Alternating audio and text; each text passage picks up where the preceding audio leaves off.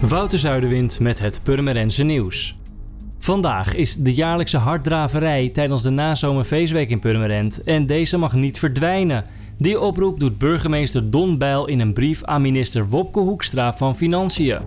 Bijl is een van de burgemeesters die de brief, een initiatief van de gemeente Lisse, ondertekent. Ook in die gemeente staat de harddraverij op losse schroeven als gevolg van een wijziging in de wet aanpassing kansspelbelasting. De wetswijziging houdt in dat de organisaties van de harddraverijen vanaf 2021 kansspelbelasting verschuldigd zijn over alle ingezette bedragen. Gevolg kan zijn dat het evenement meer geld kost dan het oplevert.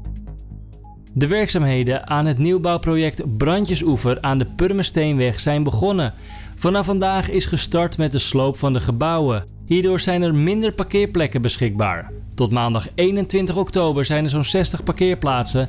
Daarna worden alle plekken afgesloten. Het project Brandjesoever omvat twee fases. De eerste fase heet De Burgt en omvat 60 appartementen. De tweede fase bevat diverse soorten herenhuizen en een aantal kleine appartementen. En de stichting Vrienden van het Beuzenbos gaat in hoger beroep tegen de uitspraak van de rechter dat het bos in Purmerend voorlopig gesloten blijft. De stichting spande vorige maand een zaak aan bij de bestuursrechter om hun geliefde plek weer openbaar te maken voor wandelaars.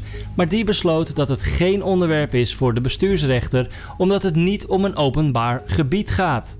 Een jaar geleden werden hekken rondom het gebied geplaatst. Volgens het college van Purmerend was de situatie niet meer veilig nadat er spijkermatten neergelegd waren om motocrossers uit het gebied te verdrijven. Voor meer nieuws, kijk of luister je natuurlijk naar RTV Purmerend, volg je onze socials of ga je naar rtvpurmerend.nl.